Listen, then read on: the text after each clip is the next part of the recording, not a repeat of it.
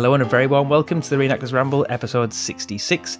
It's a beautiful spring evening here in the northeast of England, and the sun is perfect for those few beers around the campfire. But alas, we're limited to digital reenacting experiences because it's a Tuesday evening, sadly, in the UK, and we've just come off the back of a four day bank holiday reenacting extravaganza for those that were involved in certain events this weekend. So, anyway, speaking of, uh, of beers, today's episode is all about alcohol in the hobby. Now, some people are going to be very excited by that. Some people are going to be pulling long faces uh, and feeling pretty upset about that. And that's what we're going to be discussing today just the contrasting views in the hobby, alcohol's place in the hobby, and I guess just how uh, how it might evolve in the future for, for better or for worse. But without further ado, Today I'm joined by uh, Lance from Portland, Oregon, and Jillian from Michigan, all the way from the United States. Um, and it's going to be a little bit of a banana skin of an episode, I think. But uh, before we dive into it, um, how are you guys doing today? Doing well. How are you? Yeah, very, very well. It's uh, I'm, I'm, glad to finally get you guys on because we spoke spoke to both of you guys in the past. Uh, both joined some of our Zoom calls in the past as well. So it's great to have you guys on as uh, as guests. And Lance, how are you doing today as well? Doing really well. Thanks for having me on. No problem. It's absolute pleasure. And uh, you guys picked up any kit recently? Have you been to any events? Been doing anything interesting inside the hobby? Um, I've just been like working on our women's baseball team. Mm-hmm. So we're uh, we're working on growing that. Um, recruiting is in pretty big swing here right now. Um, and we're just working on like getting some merchandise out so we can like buy some things for our team um, but we're kind of taking a little bit of a hiatus, so it's nice that we can dive into other kits. So I'm also working on uh, Army Nurse Corps. Nice, nice, nice. Mm-hmm. How about you, Lance? Uh, just got back from a week in Oklahoma, jumping out of uh, perfectly good 80 year old C 47. As um, you do, as you do. As I do on occasion. It was, uh, it was an exciting, exciting week, needless to say. Um, and I picked up a few for special forces, uh, for special service forces items. Nice. last month or so, I've been kind of excited about that. Awesome. Now, speaking of bargains as well, I had a couple of things. And I wanted to speak to some of the public as well this weekend. So I have uh, I've been borrowing a pair of officers' boots from, from one of my good friends for about two years now, and uh, I picked up these little beauties on the on the weekend for the pricely sum of twenty pounds. Now, if anybody's watching on YouTube, you can see this, and it, I'm not just gloating, but I wanted to tell, talk to people a little lesson about uh, about collecting out there. So Craig and I touched upon uh, last week a little point on collecting that. Um, there's often lots of questions from uh, from people out there. How do you find these things? I, I'd have no luck. I can't find things. And we talked about putting in the effort and putting in the hard miles to go out there and find things. And what was it this weekend? I mentioned it was Easter weekend. I was having a day out with the family. Really didn't fancy it that much. You know, I had to drive 100 miles to go and meet them. And anyway, long story short, I'm on this sort of family family day trip out there and there's a there's an antique shop I've been in a couple of times. It's it's not really en route, but I'm like, eh. long story short, there's never anything in there. But I thought I'm just just going to stop in this antique shop. You know, bearing in mind I didn't really want to go to the family day out, didn't really want to go to the antique shop. I thought I'll just stop in there. Had a look around, couldn't really find anything. One final glance, I thought I'll have another little look, and then moved a couple of picture frames about, and just behind spotted a brown boot, and thought, hmm, what's that there? Long story short, found these boots, original officers' wartime boots, been looking for them for like three or four years, twenty pounds, they're worth two hundred pounds, and it's just again, it's that element of just trying a little bit harder, that one final look, that little final effort, whether that's eBay, whether it's physical, digital, Facebook Marketplace, so just a lesson for everybody out there: don't give up and just keep looking because you just don't know what's around the corner. It, it's always it's always that feeling you get. Well, maybe I should have looked a little bit longer mm-hmm. um, and a little yeah. bit further. And then when it, when it finally pays off, it, it is such a great feeling. Totally is, especially you know these are like dusty and you know a little bit of leather replenishment on there, and, and, they're looking fantastic. And I was literally about to walk out, and I just thought, oh, just just one final look because I didn't want to leave without being disappointed, you know, and certainly didn't. But yes, lesson to everybody out there: take that one final look. That's awesome. Cool, good stuff. Right now, let's dive into to alcohol as he uh, as he's sipping a beer. I think Lance, you've got one there. Jillian, are you uh, you on the hard stuff? or are you on uh, soft drinks today? I have oh. I have like a little mix myself. Is that a whiskey sour as I see, or is it something very similar?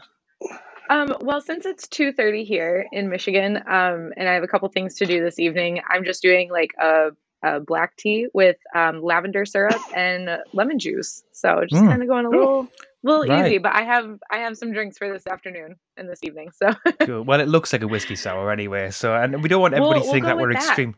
We are. It's pretend whiskey sours, everybody. And we don't want everyone to think that we're extremely biased here. You know, these non-drinkers are going to be listening, thinking, "Well, we've got three alcoholics drinking at two thirty in the afternoon here." So, I promise the guys don't usually drink at two thirty in the afternoon. They're just they, they give up their time, uh, especially for me in the UK here. So, thank you very much, guys, for uh, drinking and pretend drinking at two thirty in the afternoon. Anyway, always a pleasure.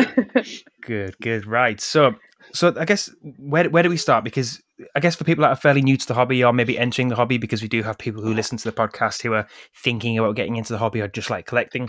Um, we don't just run around drinking, you know, bottles of Budweiser all day long in the hobby. It's not that you know, alcohol has a place in the hobby and it fits around it, or does it have a place? at all? we're going to be discussing. But I guess there's, there's a few different types of of drinking, um, and I guess for most people, I think universally across the globe, if we think about the different kinds of events, uh, Europe, uh, the States, and so on, the UK, I guess public events probably make up the majority of uh, of the reenacting circuit to a degree. And, and I guess is I don't know if it's the same in the States, but in the UK, it's frowned upon if you drink on your camp at public events. Um, I think most of the public yeah. events that I've been to, that there's generally no alcohol or right, yeah. um, no alcohol displayed at all. Um, that doesn't mean we don't enjoy something after the public's gone home. Mm-hmm. But when the public's there, no no beer, no booze at all. Mm-hmm. right. Um, so, sometimes you feel like you need one, but um, uh, generally it's it's frowned it's frowned upon uh, mm-hmm. with the public.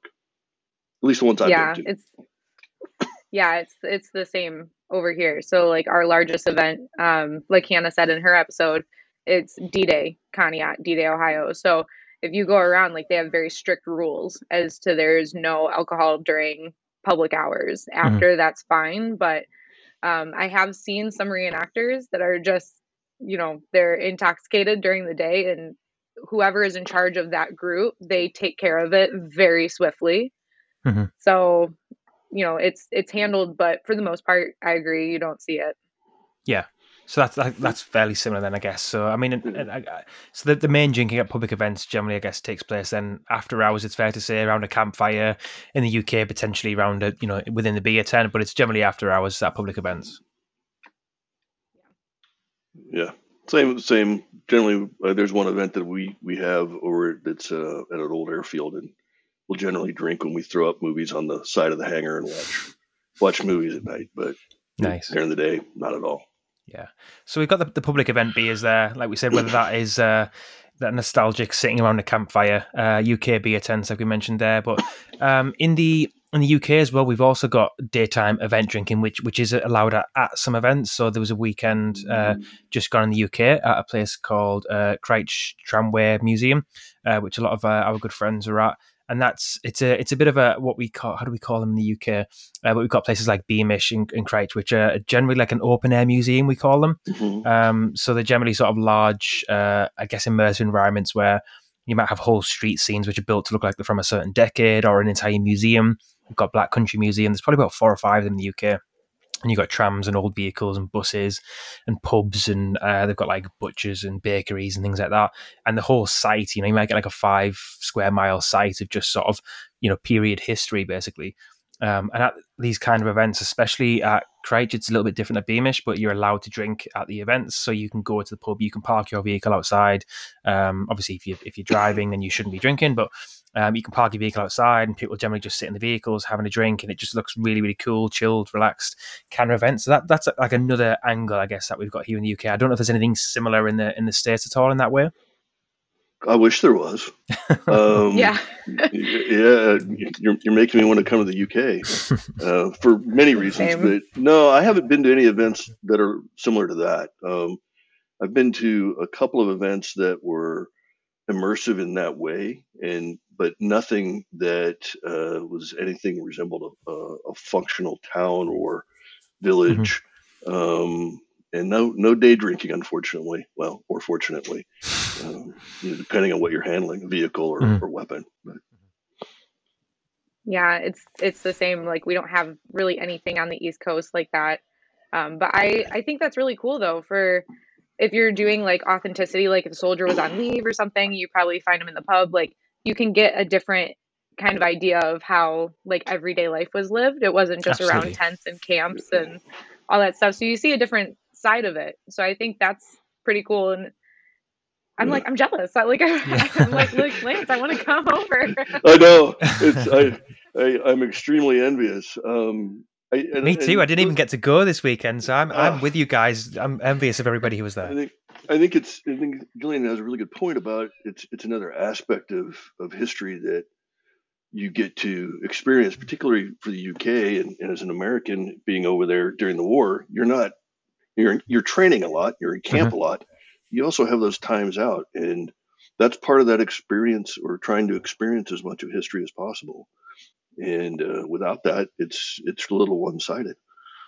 I completely agree, and that's you know that's something that I was, I was going to sort of touch upon a little bit later on. But I think you know since we've uh, since we've seg- segued into that sort of area, it's it's totally true. And one of my big, I guess, arguments are, and this is something that we'll go into in a little bit, is you know if I speak to a lot of people who potentially don't drink or aren't huge drinkers, and they often sort of say to me, or and I will be honest, my my own reenactment groups history has been synonymous and the reputation has very much been around people that in, enjoy their alcohol. Whether that's something to be proud of or not, I'm not sure. But um, one of the, you know, whenever we've been questioned on that, one of my answers has always been, you know, alcohol played a huge, huge part back then um, for the men and women within who served and civilian life in World War II. It was a way of forgetting. It was a way of building camaraderie. So to me, as you mentioned, Lance, you know, to explore all areas of living history I feel like it's it's important to drink, you know, um, in certain ways, yeah. and when it when appropriate, when you can at hobbies. I think otherwise, I think you, are missing out largely. I think, and um, Jillian cut me off if I'm over over speaking, but I I think it's important to experience that environment, whether you drink or not. You can go mm-hmm. and you could be a part of it. And um, I mean, I like beer. I like a, I love a good whiskey, as you guys know, but um, you don't have to be drinking to enjoy it. But having the opportunity hmm. to enjoy being in a pub with a bunch of like-minded um, uh, history, for lack of better words, history nerds, mm-hmm. um, and have conversations about the history um, in in an environment that may have existed or likely existed back then is important. And it was a stressful time. So people drank. I mean, just you think in the pandemic, I know here in the States, alcohol consumption went through the roof. Mm-hmm. Um, I know mine did, honestly. Um, and um, it was a stressful time, and, and that wasn't even half as stressful, you know. So, mm-hmm. you know, whether you're a drinker or not, it does have a big, um, a big part of the warriors uh, and beyond. Mm-hmm. Yeah. I agree with that. And also like to kind of expand on that, like if you were in that time, like you were if you were an American soldier, like you were probably very, very young. So you're experiencing things that you probably never imagined you would be going through at that time. So to be able to sit down with a couple people and have like a drink or two, it opens doors of conversation. So you have like a more like open flow of conversation. Everyone's not like bottling stuff up not saying that they're getting like intoxicated while talking about this, but it's, you know, having a beer and talking and like saying, hey, what's wrong? So I think that's like another aspect of the story with drinking, but that's just mm-hmm. my view on it. No, absolutely, yeah. I mean, yeah. and we'll, we'll, go into some of the, uh, I guess, the positives and, and negatives of, uh, of alcohol and what happens after the alcohol. I think as well because that, that's important to note as well. Um, I think on that side, but just just going back to sort of finish off those uh, those areas of, of, drinking, I guess, as well. So we've we've covered off the sort of the the UK daytime event type drinking in some of those environments. We've covered off the uh, the after hours public events, um, campfire beers, and potentially in the UK we've got the beer tent environment, which which some people have um, at that same type of event. And I guess outside of that, there's probably more. I guess I'm going to call it an occasion beer or an occasion drink, which is uh, very much around. I guess in the UK we have dances, um, then maybe uh, we might organise a, a night in a pub or a restaurant or something which is a little bit more similar to how an organised dance or social evening might have been back in uh, back in the war years as well. So is that something that you guys do in the states quite a bit? You know, both privately and I guess with other groups. Uh, I think it's a little bit more difficult to do like the restaurant scene, just because mm-hmm. maybe like for example, my group, it's a bunch of ladies that we've all worked at the Henry Ford Museum together here in mm-hmm. Michigan. Mm-hmm. So, um, kind of getting them involved in it and them starting out their kits. But um, a lot of the ladies that I am friends with in the hobby, they also have kids, so they don't have like the time that I have to dedicate mm-hmm. to finding and or making my own outfits. Um, so sometimes they're they're like, nah, I'm not gonna, or I have plans. Um, and also like finding locations. Like you guys are very lucky to have a lot of you know pubs that people actually you know went to or restaurants that had parties. Like I saw your Instagram post one day and I was like, this is so cool. Like I'm so jealous. but we have like hangar dances. Um, or we just get very creative. So we'll have like parties at like art tents and just like have game nights and just a different way of people to get together. So that's like mm-hmm. what we do here on at our events. But I'm sure Lance, it might be a little bit different for you. It, we don't have as many um, pub type events. I do know there's one group here. They do British. Uh, imagine that. They go hit a couple of the pubs in, in town around the time we have a hangar dance, um, either the day before or the same evening before, um, showing up to the dance well primed, um, and then after. Um, but we've got a, a, hangar dance that hopefully comes back. It was at a national park at a, uh, a significant, a historically significant airfield here that um, was a lot of fun. They'd have a big band, um, lots of people in, in, in 40s dress, whether it's uniforms or, or civilian clothes. And then they would have a beer wine bar. Um, uh, but that's really about it. Um, mm-hmm. Like Jillian said, I'm really envious of the of the architecture that you guys have to interact with. I mean, mm-hmm. stuff here from that era is is either mostly gone, really. Um, you know, if it's um, we had a lot of uh, towns pop up and vanish just because of the war, and, and mm-hmm. so the the things go with them because they're wood and they reclaimed and yeah. after it. It's a really interesting aspect. I've never really thought of it like that, and I think sometimes in the UK we're we're guilty of uh, of, of, of underappreciating some of those elements there. Be it uh, the Eagle Pub in, in Cambridge, where the U.S. Army Air Force used to drink, or the various pubs in Lincolnshire, or uh, around the naval bases. Um, you know, there's, mm. there's all sorts of areas like that, which I, I think a, a large proportion of our hobby especially in the UK, probably overlook. Um, and we make a concerted effort at least once or twice a year to try and um, not for the public, but for ourselves privately to visit these places in equipment to sort of eh, eh, live that immersive experience under our own steam, I guess, to an extent, you know, um, mm-hmm. get as many of us as we can there. And I think just, just going back to that sort of broader sense of those occasion type drinks, be it a hangar dance, be it a, a visit to a pub, for me, that is by far my far and away favorite, uh, you know, aspect of yeah. alcohol and I guess entertainment in the hobby. And, and, there's a number of reasons for that. And and again, if I if I'm relating it back to the the um the reasons why I think alcohol is largely a positive, which is my current stance on this before we finish this this conversation or debate, I guess,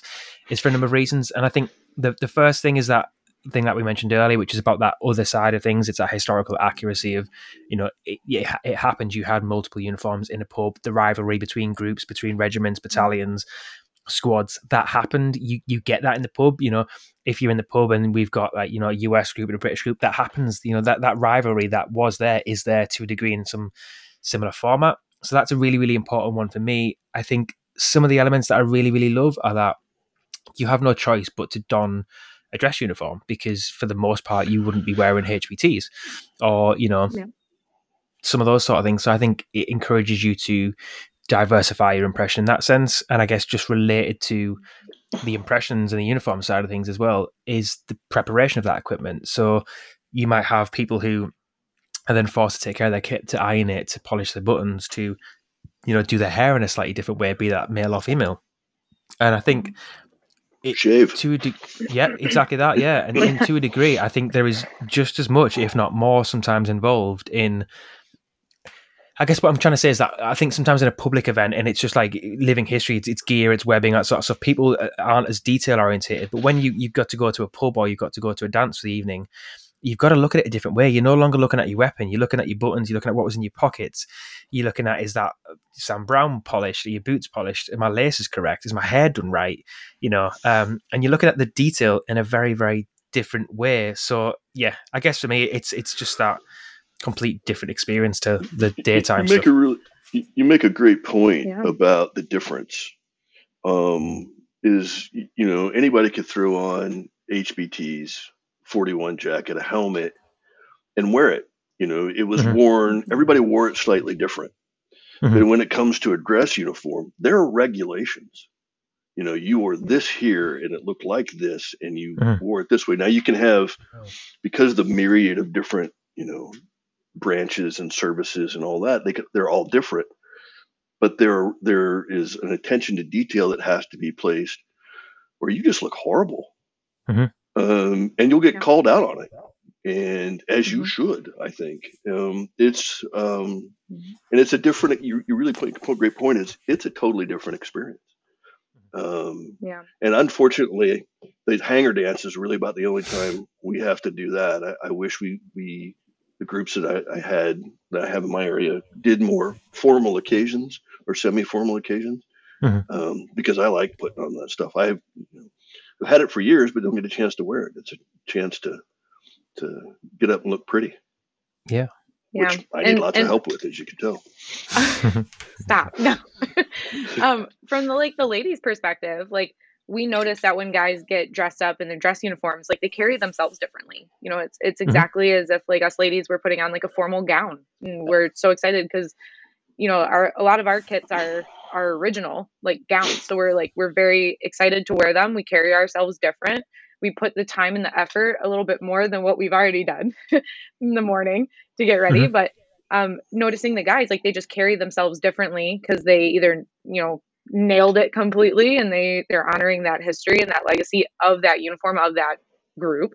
Um, and so it's it's nice to see them, you know, get dressed up. Whereas here on the East Coast, I don't really see that too often. Like the guys are like, mm-hmm. "Oh man, I gotta get dressed up, like, mm-hmm. and go out to a dance." Like I don't want to. I'm tired. I just want to yeah. sit around like and have a beer or go out to a bar with some of the guys that don't want to go. So mm-hmm. I wish more guys would, would actually do that because it's really nice to see. Yeah, we should start a campaign. We should. Let's. Let's we need do to do that. We definitely will. We'll, we'll, have to brainstorm a name. I, I agree. I, I mean, I, I, don't understand people that don't have that attitude because I think I've probably got more dress uniforms than not at the moment, and I think I've invested more money in getting things tailored and looking right because you know, especially if you're an officer, these things were tailored to you. They weren't, you know, they weren't baggy, and and I think that's why I really like that side of things because you've got to make it very personal. You've got to make that effort. So no, I completely agree. Guys do carry themselves in a different way, and I think one of the other positives out of this, and we're, we're going to go into uh, to people's behaviour under alcohol, I guess, uh, in a short while as well. But as you touched upon there, it makes people carry themselves differently, and people who might be uh, uh, potentially a little bit uh, outgoing, should we say, or very confident or uh, loud in certain areas during the day, um, they sometimes can behave differently on an evening, and that's welcomed, I think, because a lot of people during the day, and I'll be very honest, in my assessment of some UK reenactors, there can be a lot of misogyny, there can be a lot of sexism, and, and, and outright just just profanity that I don't really want to hear during the day. And on a night when some of these guys put on these dress uniforms, you see a change in them. They sometimes become more gentlemanly, you know. Um, it, and, and, obviously, I can't really comment on, on women too much. Um, but for, for men, I, I obviously I see that a lot in guys, you know, and even myself, you know, you feel like you should act a little bit different, and I think that's a real positive for the hobby. Sense of pride, I think. You put on the you put on a, a dress uniform, and you assume uh, the pride that comes with that.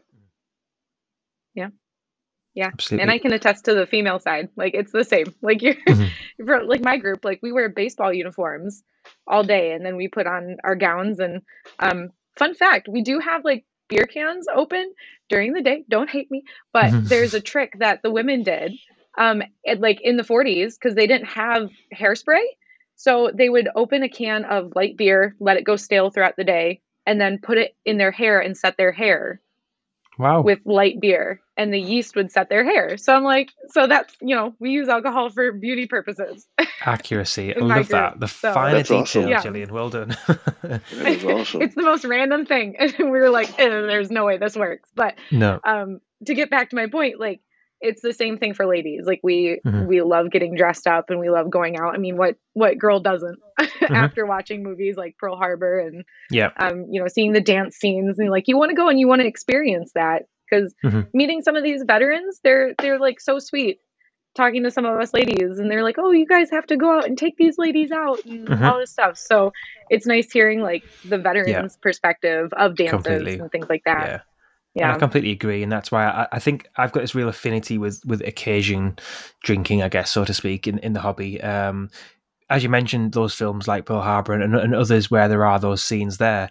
I mean, as a guy, I'm not afraid to say that I've got this overwhelming, like you know, I watch those scenes in those movies and I'm like, oh man, it gets me right in the feels every single time, you know. And it's like, and it's, it, but it's a bit like that because then when you go to these events, you put on those uniforms, you sort of put yourself in that that romantic era of, you know, it's what a, what a crazy emotional time and i think sometimes for me I, I do the same i relate it to films i think you can relate to that a little bit more because you can't relate to the the hell of bullets and mortar rounds and all that sort of stuff but you can relate to mm-hmm. being in a in a bar with loads of guys and pretty girls being over there and music playing and, and all i'm going to come back onto music in a second yeah. but you can relate to that so much more so the immersiveness of that occasion drink you know in the hangar dance mm. whatever it might be is so much mm-hmm. more real than it is you know playing with a blank fire with a tank personally. Yeah, I'd like to do both, but yeah, yeah. not at, not at the same time, of course. Mm-hmm. No, bad mix. And and going into music that I just mentioned there, how important is music in these these evening sort of you know drinking entertainment events? I think it's very important. It it if you're doing yeah. things like you want to have it very authentic and um, you want to kind of get an experience for like maybe one night out of an event weekend or something and you put on period appropriate music and um, you have it coming out of like you makeshift like a little you know you have a bluetooth speaker but it's in the, the shell of a actual radio and it kind of yeah I've muffles the sound a little bit. It's uh yeah yeah it, i mean it it makes the experience that much more realistic if you will. So it, it, it to put a context, I alluded that I just spent a week jumping out of airplanes, and and what's really nice about that is that the hangar that everything is in is a B 26 hangar on an old B 26 training base out in the middle of nowhere, Oklahoma. And when we come back in the morning from jumping, we have to unload the parachutes and lay them out and shake them out, and then we pack them. And always, always there's 40s music playing mm-hmm. when we're packing parachutes or um, when we're having chow or it, it, it, it is constant and it's probably mm-hmm. the closest that i've been to a fully immersive event yeah. in years it's not always i mean there's there's always something modern around but i mean you're in a 40s hangar you're you know you're um, there's a hundred people there, all for the same purpose, and you're all dressed in uniform. Mm-hmm. Um, you know, there's there's only there's no sneakers until nighttime and, and yeah. that sort of stuff, and then it's encouraged to be period sneakers, and there's mm-hmm. alcohol um, when you're off duty, and it's literally an off duty type of thing. But mm-hmm. the music is key. Um, it really sets the mood, and, and, hearing it echo through a hangar is really kind of a cool yeah. experience. It's so important. I mean, if you think back to, I mean, how often does a song come on the radio in the car or at work, or whatever it might be? And it's, you know, and I don't know about you guys, but I can listen to a song from 1998 and I can pinpoint the exact moment and a memory where I was at that point, you know, 24 years ago. And I can look at that and go, I was here doing so and so, thinking this with this person here. And music has this real power to mm. transport you to an exact moment in life and in time. And I think that's for me why music is so important. If you can get the right year and that right music playing, it's that added element of realism where you're being transported back to that moment, which you can be with so many of the memories in relation to music in your life. It's yeah. it, it's funny that it, if if you can relate it to a time period, as you mentioned, even the alcohol itself, if you can mm-hmm. find mm-hmm. um, a beer or a scotch or a whiskey or even a wine that was made during that time frame, maybe not from then, might be a little afraid of some stuff from then, but um, uh, it kind of helps you take that step back. You know, everybody wants to drink VAT 69 at events, but that wasn't the only scotch that was around, right? And, right. and Lord knows it's not the best, but you, if you can go and have, God forbid, a, a Budweiser or a Schlitz or a, or um, uh, an, another regional beer that was uh, around during that time frame, then it can take you there, mm-hmm. um, or help take you there, um, and and that's part of it whether you drink or not, that's still part of it. Like Coca Cola, everybody drinks a Coke, right? Um, why? Some people don't like Coke. Um, some people don't drink soda, but they'll drink a Coca Cola. Um, it's a very similar type of uh, effect. Interesting point. And do you think it's important? You mentioned that's a very interesting point that I've never actually thought of. Is it important at these events to, to get to that final degree of authenticity, of accuracy, to be drinking period alcohol? It, drinking out of period alcohol glasses, for example, as well. I, I, you know, Richy, we've known ourselves a while. I think you know me well enough that the answer is yes. Right? I would rather be eating the period food, you know, something that you could eat during that time frame, rationed or not. Um, drinking a period alcohol, um, whether it's Calvados, right, or um, for a Normandy event, um, or um, uh, an ale, an, an, English ale for a, a, a English uh, England-based event, um, to help set that mood. Mm-hmm. Um, it's you might as well be wearing, you know, modern black jump boots to me if mm-hmm. you're going to do it. You know, if you're not going to go that, if you're not going point. to strive yeah. for it, you don't have to get there. Yeah. It's the effort to strive there because you're not going to get it perfect. It's like when people talk about, I want to reenact the, you know, Normandy. Well, you're not going to. You're not going to have 5,000 ships, you know, all the mm-hmm. bombers and the tanks and stuff. But if you can do something to advance that just a little bit, whether it's totally. a scotch, a beer, uh, you know, fish and chips, it, it, it helps you get there. Sets the mood. Yeah. Definitely. Is that similar for yourself and Jillian? Is that, you know, from your own drinking perspective, because not everybody likes beer as well. You know, I, certain ladies might drink wine or whatever that might be. Is that a, a similar sort of feeling for yourself? Yeah, I mean, it depends on like the degree of like the event and what your goal is like for that weekend.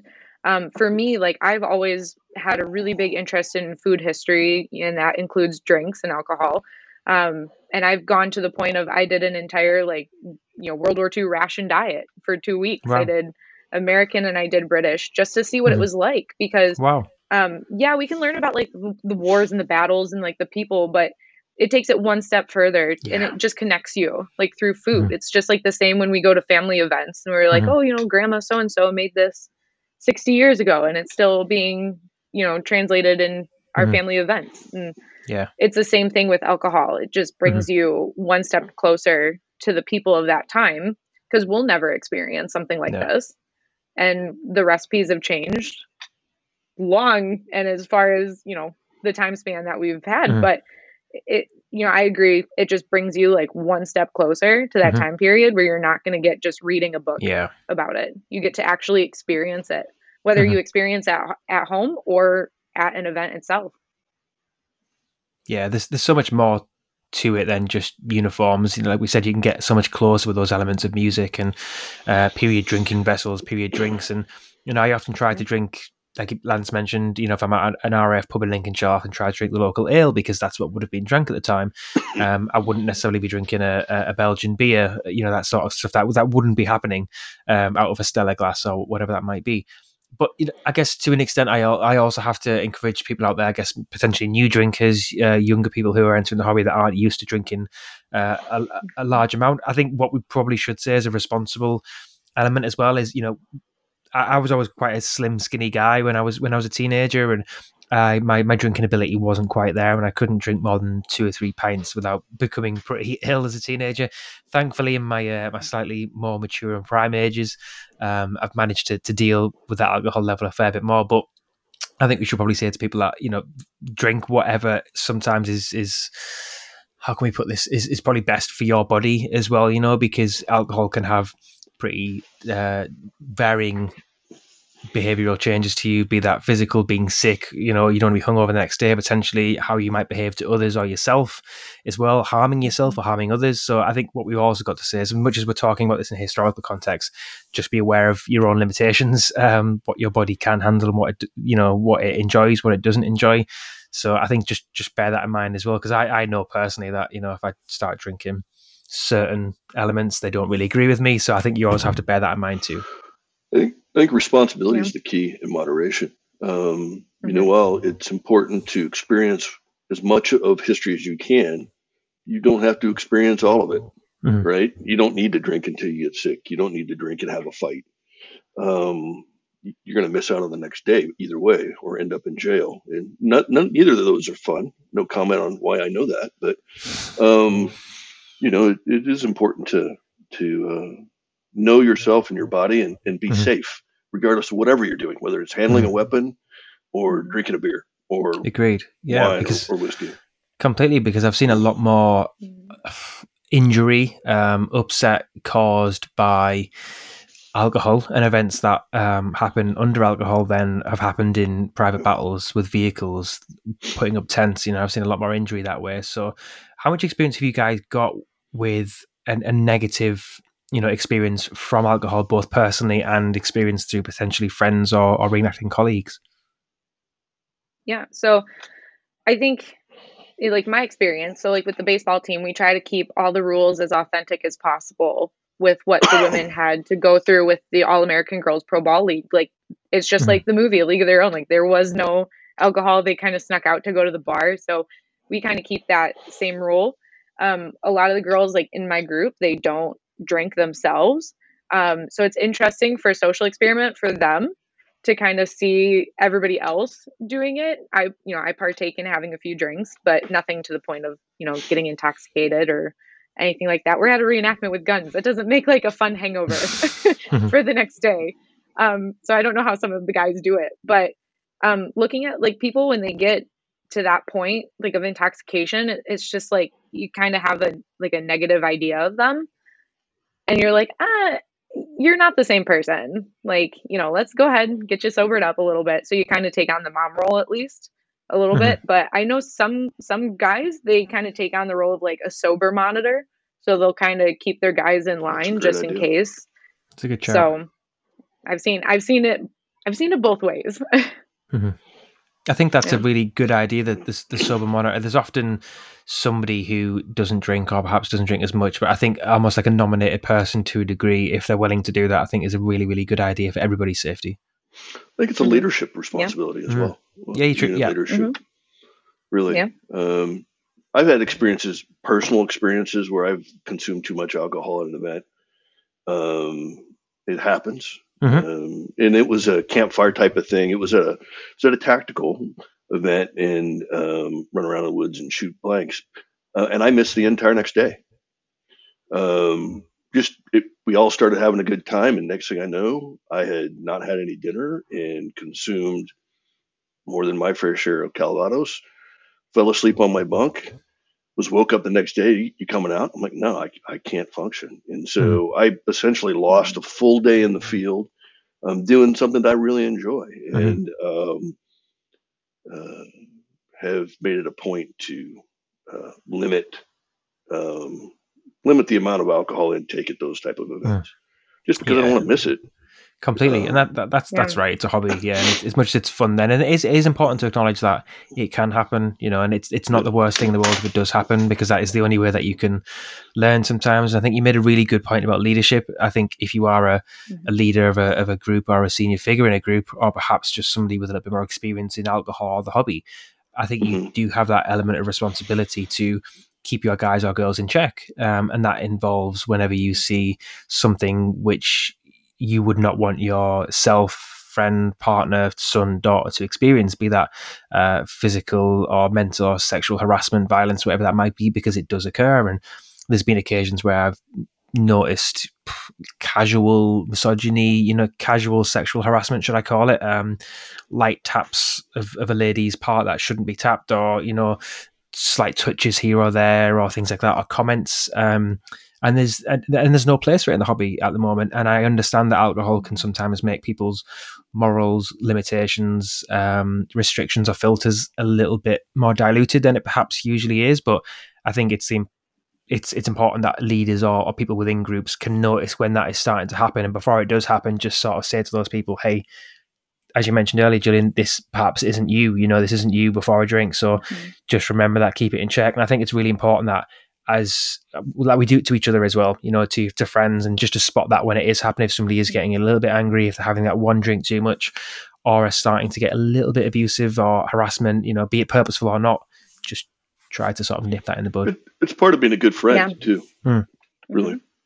Yeah, and and to kind of touch on like the harassment part, I know like I've experienced this, and I'm sure plenty of other ladies have experienced this, maybe guys too. But mm-hmm. um, when I joined reenacting, you know, you'd go out to different like little pub tents, if you will. Like uh, D Day Conneaut, there's there was a pub called like the Drunken Monkey, and you go and you just have drinks with friends. But I've had plenty of times where somebody's passed me a cup and they're like, "Hey, just just take it, drink it. Do you want it?" Mm. And you're hmm. like, "What is it?" And they don't tell you, and you're like, mm, mm. "No." So whether you're like male, female, like new to the hobby, old to the hobby, like it's okay to say no to mm-hmm. a drink like you're not hurting anybody's feelings like i and these were some of like guys that i knew for a while that mm-hmm. are they're like oh it's fine i'm like mm, no i'm good thanks because i know my limits it's important yeah. to you know continue to know your limits and it's okay to say no and if you want to stop drinking that's perfectly fine you know just just we need to kind of make that part of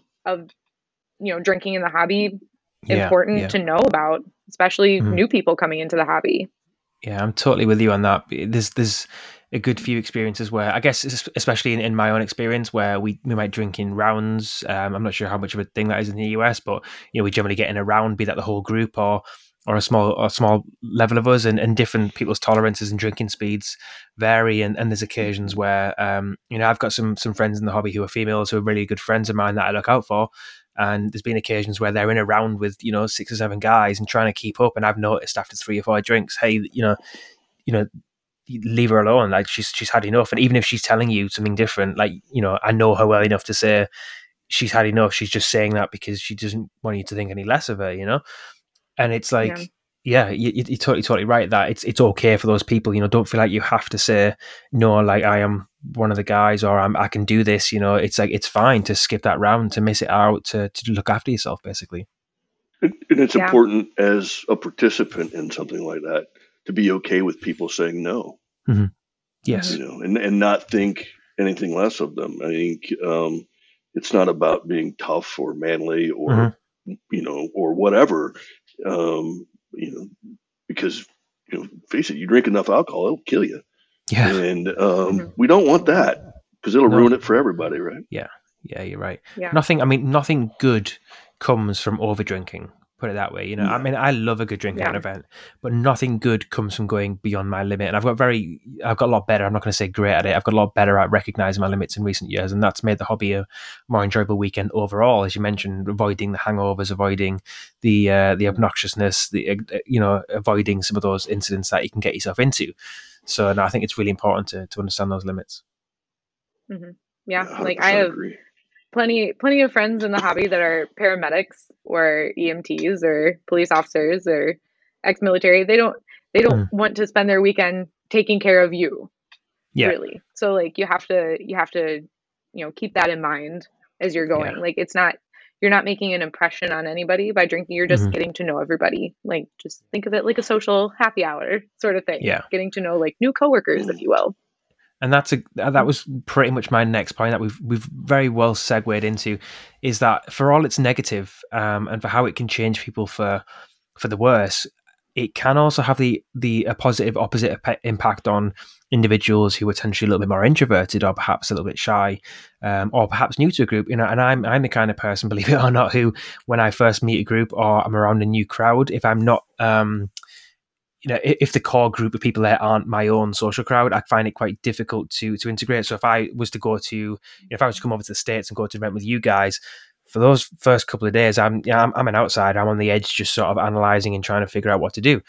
And I think alcohol sometimes in these social events are a really good way of of integrating and getting to know people because that those barriers, Dutch courage to a degree, come out. They allow you just to sort of be yourself a little bit more and remove those barriers. So for all of its negatives, I do think that it can have the opposite effect and really help people get to know each other for new people to sort of bed in a little bit more.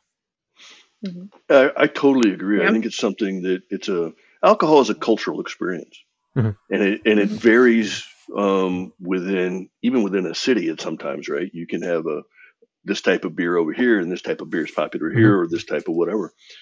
And particularly when you go to a new place or interacting with a new group of people, I'm very much the same, Richy, is that I will sit back and watch and, and, and look and feel. But somebody hands me a beer and, and starts a conversation, you know, and, and you're, and once you get a little bit of alcohol in you, you loosen up a little bit and become a little less afraid at times. And you can mm-hmm. have those conversations that may take a lot longer to have, um, if, you know, if without it. Mm-hmm. Um, mm-hmm. Completely. The amount of people that I, had never spoken to at events. I mean, I'll, I'll give you an example. There's uh, there's uh, Stewie Griggs who came on our podcast quite a while mm. ago. Somebody who I'd seen at events. All I must have seen him like at least once a year for about five or six years at events. Never said hello. The moment that we have an intercamp group drinking evening, we spent three hours just stood in the middle of the airfield chatting, drinking beers, like three hours until it was like we should really go to bed, you know. And that was a positive result of alcohol. Is that sort of mm-hmm. confidence? I'm going to go over and say hello. You know, that's it. It just changes things a little bit. Yeah. I'd like to have a beer in the middle of an airfield with you. That would right? be awesome. Same. Same. Is very good. Well, there is an open invite anytime. I have a spare bedroom. You're both very, very welcome to come down and explore the UK countryside in, uh, in my Jeep. Be good fun. Yeah you may regret that, but um... yep, same. open, open invite. But you know, going back to those those positive experiences, camaraderie, right? That was such a thing, and, and you only have to watch. And I hate to harp back to, it, but you only have to watch those episodes of Band of Brothers playing darts. You know, with the the, the scene when they bring back the Paris uh, from over the the River Rhine. You know, those drinking moments you know we've seen the films we've experienced it ourselves it is that camaraderie it's bond building it's i've seen more promotions and things like that happen within groups at these events because recognition for people comes out sometimes that wouldn't usually during the day it mm-hmm. brings opportunities for positive change in groups i think I think you're right. I think one of my favorite scenes yep. of Band of Brothers, you bring it up, is the is their prop blast that they're having after jump school graduation. Mm-hmm. Yeah, yeah. Um, mm-hmm. And and it's the it's the coming together of their initial training, and um, they're celebrating that, and they're letting their they're they're in their class A's in various states of inebriation, um, but they're celebrating them themselves. Mm-hmm. and getting to and, and, cementing that bond. And and that is something that you can do that way. And mm-hmm. you're, you're right. Recognition is incredibly important to recognize everybody. Um, just makes for a better group. Um, and celebrating that with a beer is something i like to do. Um, and and um, can spurn as you mentioned spurn some really interesting conversations you may yeah. never have definitely. And I, I, don't know how much this uh, this mirrors things on the female side of things, Jillian, but I think you know guys especially um, because of the whole bravado alpha male thing. Sometimes, for, especially in the reenacting hobby, because it is quite a negative, nitpicky type place, find it quite hard to say to each other, "Well done," or you know, "Great job today." Um, it's it's not mm-hmm. it's not really seen very often, and it sometimes is those occasions socially with a couple of beers where it's someone will say, proud of you for that, or you know, you look great tonight, whatever that might be. And, and does that reflect at all on the on the female side of things? Um, it's interesting because we like females, we don't really have that moment. Like mm-hmm. you guys are very lucky that you can recreate like prop blasts and yeah. things like that. But for us females, like we don't really have that. Like we don't really have documentation of women getting together and kind of doing that other than having like mm-hmm. a glass of wine or two at home or maybe they were rosies and they came back from the factory and they had a beer at dinner or something like that. Mm-hmm. But um, our baseball team did find a picture of some girls after a game. They were all like dusty and, and muddy from the game and just worn out, and they were all having a beer. And we're like, they, they weren't allowed to drink in uniform. Like, mm-hmm. what what is going on? So we're kind of diving more into that a little bit. And mm-hmm. like with Army Nurse Corps, we don't really see that too much either, um, especially on if they were on duty or you know things like that. So it's interesting to see it because we're like, did well, did they drink often, mm-hmm. or was it just at I, dances and like social events? Mm-hmm. Yeah, I, I wonder. I always wonder, particularly with with ladies that are in the military. It is the military, mm-hmm. and some of those traditions right. and habits are going to carry over. They may just mm-hmm. not be as well documented because of the norms and mores of the time, Agreed. or perceived right. norms and mores of the time. Um, yeah you know, you get a bunch of guys together, they're going to play cards and drink beer, right? And, and, I imagine the ladies did very similar things. Maybe not beer as much as right. other things, but still. Yeah. It'd be interesting yeah, to I, discover. Yeah, I want to keep diving into it for sure because, you know, I hear stories from my mom about my great grandmother having like three jobs during the wartime and taking care of her kids and you know you don't really hear too much about it it was it's the age old it was my duty sort of mm. thing. I, it was yeah, my job. Yeah. We just did it because we had to, sort of thing. And you're just like, well, okay, I want to know more about that. Mm. Tell me yeah. more. And so it's kind of frustrating, like as a female historian and reenactor, to to try to dive into that because that information isn't always there. So we kind of just go off of what do I think this person might have been with the information that I was given with where they were at, sort of thing. Like who are they working with and what might a Saturday night off duty look like? So we just it's a lot of parties. Yeah. it's a lot of dance halls or pubs. So you're you kind of have to guesstimate a little bit. Mhm. Um but yeah, for the most part, that's we're envious to say the least. Yeah, for sure. oh, you guys. And one thing that we that we shouldn't forget, which is which is both uh, both common ground for female and male reenactors, is that I've met I've, I know a lot of people who have met their partners in the hobby through these evenings, and you know, being a little bit uh, intoxicated, where they perhaps wouldn't speak to this person from another group um, that they never speak spoken to before, that they've never seen before. The amount of romantic stories. I mean, um, some of my good friends in the hobby are, are now engaged and, and due to be married, and and and met, I suspect, under the influence of alcohol uh, at an event in the UK. Um, you know, and I'm not saying that that's how it always happens. You know, and like we've said, there are negatives to to some of those potential start of relationships, but for every negative, I think there is occasionally one uh, positive story where you know two people have met and established a, a really nice, you know, long term relationship from from those events, and that also reflects obviously what used to happen back in the day across the dance floor, you know, um, at those kind of events. So I think that's another positive that you know you can get these really nice sort of romantic relationships developing as a result of it as well. Yeah. And it's it's cool if you if you meet somebody like that because you meet in a social setting like a dance or at Mhm. a pub and then you have a very unique and an interesting story as to when your friends Mm-hmm. Yeah. are like well how did you guys meet and you're like well one day in 1944 Yeah. let me tell you i saw Uh-huh. this guy in his class a uniforms and how romantic as well, you know, for it to be like, Mm, yeah you know, this total true living history. We've talked about immersive experience. Like, how immersive can you get, you know, meeting your partner in, in that way as well? Very lucky for those who've done that, I think. yeah Mm-hmm. And you definitely have a shared interest in that case. Yeah, Um, yeah, you do. Definitely do. And, now, and and speaking, going back to uniforms, which we touched upon earlier, you know, I think one of the positives of alcohol, which, which we've mentioned, is that it does give you a much better opportunity to wear the, a wider variety of, of uniforms and and to test things that you haven't potentially worn. But on the flip side of things, have you guys ever experienced any occasions where, as a result of alcohol, you potentially damaged or ruined any elements of your impressions, be that civilian or military? Yeah. Yes. Um, yeah. I, I spilled a glass of wine on a four pocket. Ah, Was able to rescue it, Mhm. but um, it was an original four pocket. It's my size, which is I think it's like a forty. It was a forty-two, Mhm. um, and I I had a momentary panic attack, and and my friend's wife was able to, to quickly rescue me. Um, Mhm. Luckily, but yeah, there's always that potential. Um, so it's a, it's another reason not to get too terribly intoxicated. Yep. It's what about yourself, Jillian?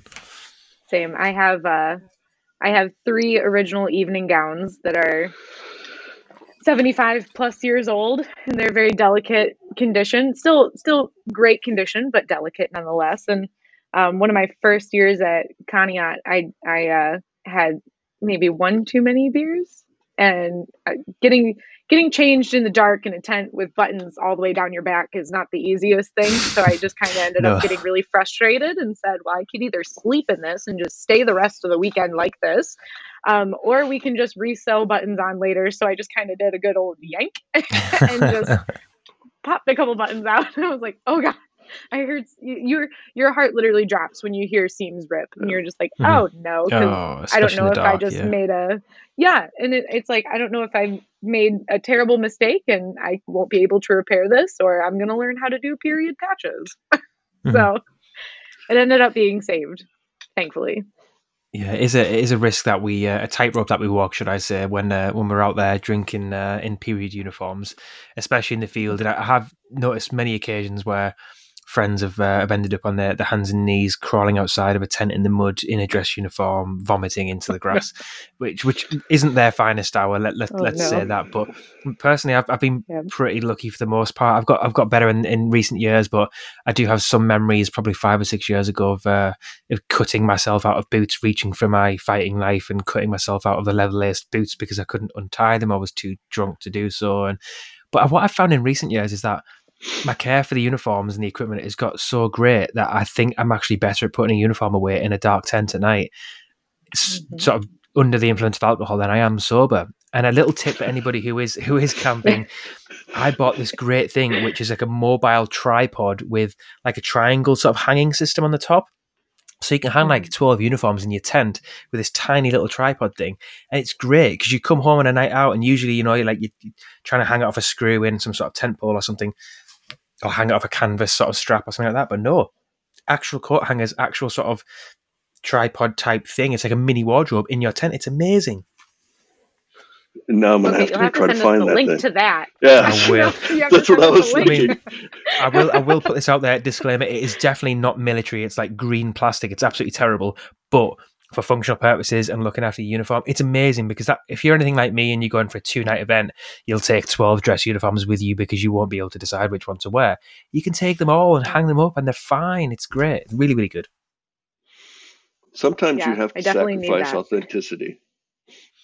You do. Yes. You definitely do. You definitely do. Particularly when it comes to the care and yeah. caretaking of uh, mm-hmm. artifacts. Yeah, absolutely. Yeah. Now, now, so the last few questions that I've got are so we mentioned earlier in the episode about people that don't drink in the hobby. Now, considering everything that we've just mentioned there, the positives, the negatives, should we do more for people that don't drink in the hobby? You know, because I, I, imagine every group that I've been involved in, there is potentially maybe 10% of people, I would say, that don't drink or drink very little. Should we do more to accommodate those people or not? And there's not, and I'm not pushing anybody for a particular answer one way or the other here, but just what's your honest opinion?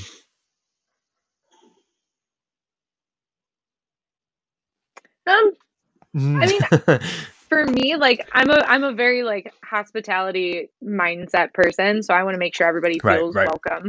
So if we're at like the drunken monkey or something, you know, you have options where if you don't drink, like there's no reason for you to feel ashamed that you're not drinking mm-hmm. if everybody is drinking yeah. jungle juice or whatever they may be drinking. If you want to have a Coca-Cola, be my guest, go have a Coca-Cola. Mm-hmm. Like there's no pressure um, like I said, a lot of the girls in my in my group they don't drink, so for them they'll either bring their own stuff, and that's perfectly fine because they know like what they want to drink, or you know, for us we just hey, can you have like this for us, and like mm-hmm. whoever is hosting an event will do so. But um, for us, like we started just being like, hey, everybody, we're having a party at our tent.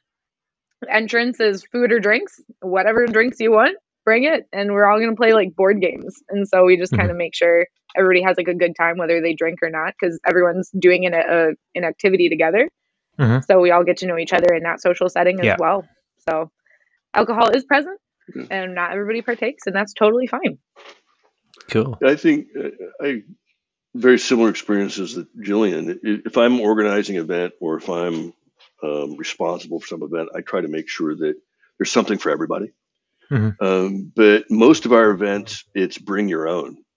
And um, so those who don't drink bring whatever they like to drink, and um, those that do drink bring whatever they like to drink. And, and whether it's playing games or, like I said, we watch movies sometimes. Um, uh, but I think it's important to have something for everybody. And if you're organizing an event, you definitely have to consider it and make it. It's part of the team, right? And and, mm-hmm. and being open and and helping everybody enjoy the hobby. And the more you start to organize things and do things, the more of a responsibility that becomes, and you need to consider it for sure. Mm-hmm. Interesting. So I'm, I'm not going to sit on the fence at all with this one. Um, for me, not that I often do, but um, my mindset around it and opinion is is very much that by nature of what happens in the hobby, as we've alluded to earlier, during the daytime, it's very very rare at events that you can partake in alcohol throughout the hobby. So the way I generally look at it is that you've probably got what from six pm on an evening till late to uh, to to enjoy yourself. And and the way I look at it is that there is a time and a place for people that don't drink in the hobby, and I think that is primarily throughout the day. And I think you know that means for me then can't expect people to not do their thing you know, on an evening mm-hmm. when you've potentially had your thing during the day. And I think that's the great thing about the hobby is that it isn't just a social party all the time, you know. Um, so I think one, it I think it already has that level of something for everybody um, when you've got that element of public uh, areas throughout the day. I think my second sort of point on it really is that for me anyway, that it is a hobby as much as it's probably my not probably definitely my biggest passion in life it's also an escape on a weekend. It's a hobby, and I look forward to the social uh, evening entertainment drinking element just as much as I do about the mm-hmm. accurate field impression that I'm going to do during the day. So I think that escape and that hobby aspect of it can't be overlooked because for some people, mental health wise as well, going out there and having those four or five beers with a friend. I mean, I can only speak from personal experience, but you know, in some of my deepest, darkest moments, the only thing that is is is gave me light in my life is, is being having or the thought of having a few beers with some of my closest friends in kit. Mm-hmm. You know, um, as mm-hmm. much as I enjoy the other bit, that that's been the best the best sort of part of it. And moving on from that, the accuracy element that we mentioned earlier, that you know that that immersive experience again, whether you partake in drinking or not, that experience happened. So it's like me saying, uh, you know, going to go to an immersive event, but I don't want to get I don't want to get muddy. I I don't want to do it in the rain. I don't want to, you know, you can't avoid that. So for me, it's like yeah. if you truly want to immerse yourself in living history, then like it or not, you're going to have to deal with that. You know, for me. Um, and secondly, if you don't want to deal with it, you, you don't have to either. You know, nobody's going to force right. you to go to the beer tent. Nobody's going to force you to sit around a campfire and drink 10 can you know by all means go to your tent or you know stay in a hotel off camp you know if there is one nearby uh, potentially avoid events where they're alcohol focused. Um, so for me the way, the way i look at it is that everybody has a choice and i think there is something for everybody. It's just picking and choosing and I, there's nothing worse i think for me sometimes in sometimes people saying i you know i don't want to go to the pub tonight. It's bit like well okay, like be proactive, suggest something before the event starts. You know, potentially mm-hmm. suggest an event on an evening or an activity, which can mean that. Uh, good, good example. We were in the Petwood Hotel in Lincolnshire a few months ago, and you know, we everyone was playing snooker. You know, traditionally in this whole, whole there's a great example. You know, organising a snooker tournament, a pool tournament where alcohol isn't the main goal of the of the evening. You know, so I think for me there is something for everybody, and I think people just have to be aware of the you know other people's enjoyment and just be a little bit more proactive in suggesting activity as well everybody's responsible for their own fun, mm-hmm. and yep. um, you know it's it's yours and it's yours and and it's not I you know I'm not gonna hopefully I'm not gonna get drunk and make a fool of myself and ruin it for you, but it's ultimately your responsibility to have the fun that you want to have, and whether it's Agreed. with alcohol or without alcohol. Mm-hmm. Yeah, yeah, and it's the same too. Like if you're if you're a leader in your group and you're planning you know what activities you guys are going to do for the weekend. It's important to get other people in your group you know involved in the planning. It's like hey what what do you think we should be doing and how can we make this different? I'm going to give you and like i'm going to make you in charge of that. So everyone has a hand in helping plan the activities and yeah. the fun and i think that's really important completely agree. And if if people can keep their squads, their their groups, their members in line, um, and in you know, I think the other thing as well is is set a behavioural standard. You know, write this down. Mm-hmm. Make sure that every member of your group is aware of, of what is expected from them when wearing the crest of your group on their chest or or in their minds at least. Um, then you are required to behave and conduct yourself in, in, a certain written manner, you know. And I think that that makes things a little bit easier and just remind people a little nod to your group's values and behaviors. We don't accept that kind of behavior, or you know, I think that helps keep people in line because, you know, I've, for some of the non-drinkers in our group, I think they've had some amazing times. For example, driving back from pubs down the Lincolnshire roads back to the back to the airfield. You know, you, you can't get anything more immersive. Again, I mean, we were in American trucks. That wasn't quite uh, perfectly accurate, but still, you know, driving back from the pub in a period vehicle with eight to ten guys and girls in driving back to a, a wartime airfield, like, eh, you know, and singing wartime songs. That is, you know, those guys are really enjoying that. But what they don't enjoy as part of that are people, you know, banging in their vehicles and hanging out with the vehicles and making it difficult for them to drive. So, you know, it's it's mm. balance, right? You know, enjoy the the the real life aspects of that, but just make sure that everybody aren't doing those extra things that just take it a little bit too far. Yeah. That sounds amazing, by the way. I, I would know. Not, not like, people hanging out of the vehicles, but like was, the whole drive, like. like, mm-hmm. yeah, and, you know, I, I, like the fact because oh, it's not the period, it's not the, it's the American vehicles. I'm like, it's still freaking awesome. It is, it is good. I will admit. England. I mean, yeah. like, come on, yeah. Got some amazing experiences. You know, driving back to Duxford in the back of an Austin ambulance. Um, you know, singing Jerusalem and getting out of the vehicle and standing on the tarmac outside of the original hangars in Duxford. Um, you know, hearing your voices echoing off the hangars in this sacred airfield. It, it's you know, it shivers down my spine thinking about it now. And yeah, that that's one of the reasons for me why you know, the final question is, do we need alcohol in the hobby? And it's a resounding yes from me because of those moments. Because personally, from a personality view speaking, there is no chance that I am singing World War II songs um, in broad daylight without alcohol. But you know, I have that beer, and I'm you know, and I'm immersing myself Right- in that, right- and I right personally need that. Right. there you. Yeah. I'm not singing anything without alcohol, No. daytime or nighttime, No way. alone or around anybody else. Mhm. Um, but, yeah, Duxford's a magical place. It really is.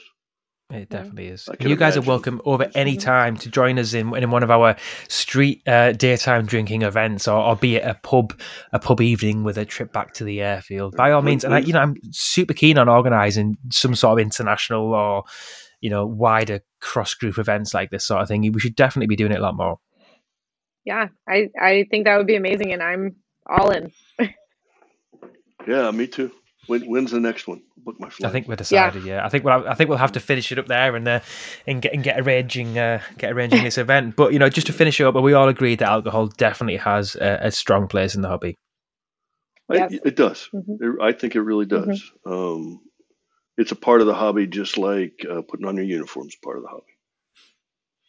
Agreed. Agreed Yeah. on that though. Well, thank And- you so much for joining us, guys. Um, I think we've covered a lot of lot of ground there. I think we've covered some of the negatives, some of the positives there. I think we've, we've set down some really nice ground rules for people as well, um, which hopefully people can reference back to sort of help their improvements, uh, their their sorry experiences uh, in the future and improve those things as well. And thank you for, for joining me in a, in a beer or, a- or a pretend whiskey sours as well at uh, two thirty to three p.m. Uh, in the afternoon over there as well. It's greatly appreciated.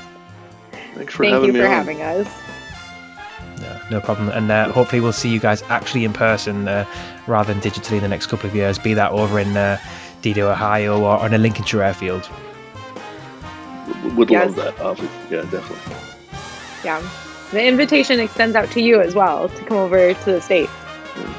We'll definitely, definitely love that. Might need to do that and swing by uh, a couple of different states, I think.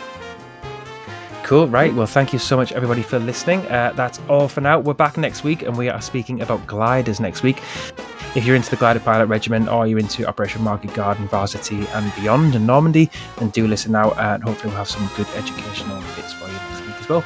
But for now, that's all. So thank you very much for listening. Have a great evening wherever you are, and we'll see you all again very, very soon.